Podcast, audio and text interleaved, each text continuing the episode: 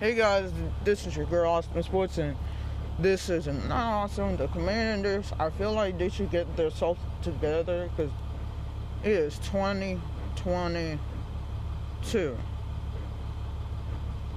It's 2022, and this season has been really horrible now, and I don't know what we should do. Oh, wait, we should get linebackers because our own line freaking sucked. Online. Let's get a quarterback, y'all. I mean, honestly, our quarterback is good, but it's not like he's Patrick Mahomes. It's not like he's freaking goddamn Lamar Jackson. I get it, but we needed an O line, and then Carson Winston just stop holding on to the, just stop holding on to the ball. Period. And then there's another thing that I want to say is that we need an linebacker or cornerback because at this point, Kendall Fuller cannot block for shit. Sorry for cussing, y'all. It's just I'm mad. I'm still pissed off this team deserves more than what we have. We have good talent, and we're wasting it because of these.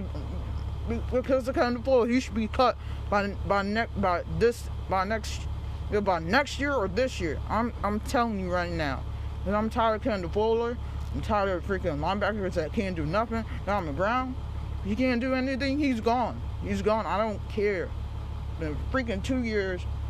Well, this is three years of this year of this freaking team. We can't do anything. We're gonna be the same old commanders, bro. You cannot do that. Change it up, Ron Rivera. Change it up, Jack Del. Change it up, Scott Turner.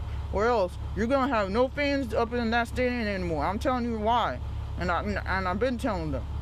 Because until you win games, they're not there will be just only some fans up there. That is about it. You're not gonna see all huge fans that are out there. That's all I gotta say, man.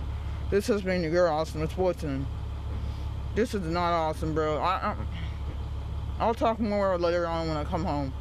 All right, I'll see you guys later. Peace.